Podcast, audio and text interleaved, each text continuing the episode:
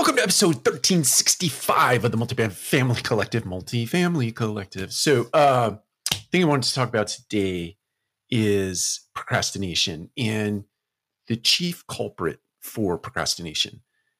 In my head, many times, if not most times, we end up procrastinating because we don't know what the next step is in the achievement of the outcome that we're looking for.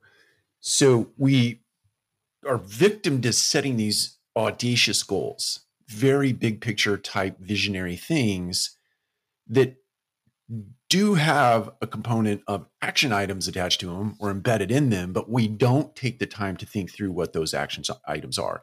We don't take time to sort of scale them down to really actionable items, things that you can do right now, today, that would get you headed toward the achievement of the goal.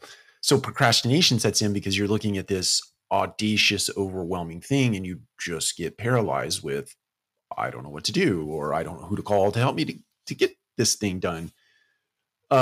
So my encouragement to you today is when you set audacious goals, especially in the beginning of a year, like right now, ideally you would do it prior to the end of the year or prior to the beginning of a year. You do it in November or December, but sit down and think through, here's my goal, audacious as it is, and here are the 27 action items that I need to do in order to achieve that goal. And write those things down.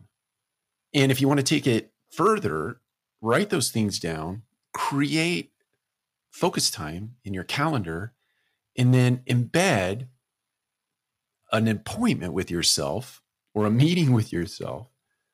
And in the description of that meeting, list out the 27 things that are germane to achieving that outcome. And then every day or every time you've set that meeting with yourself, open that up and take action on the 1, the 2, the 3, the 4, the 5, the 6, and so on and so forth.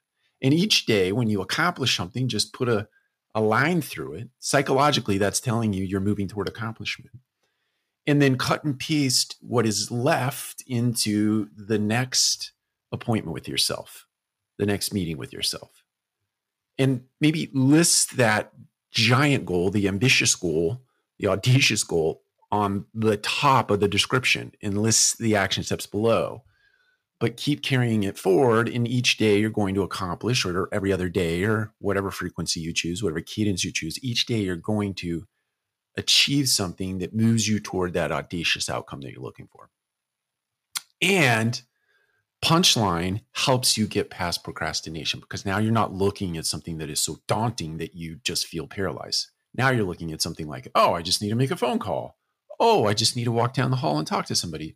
Oh, I just need to reach out to my network on LinkedIn and get some idea generation going. So chunk it down, put it in your calendar, strike it off as you go, move it forward, and you'll achieve the outcomes you're looking for. Take care. We'll talk to you again soon.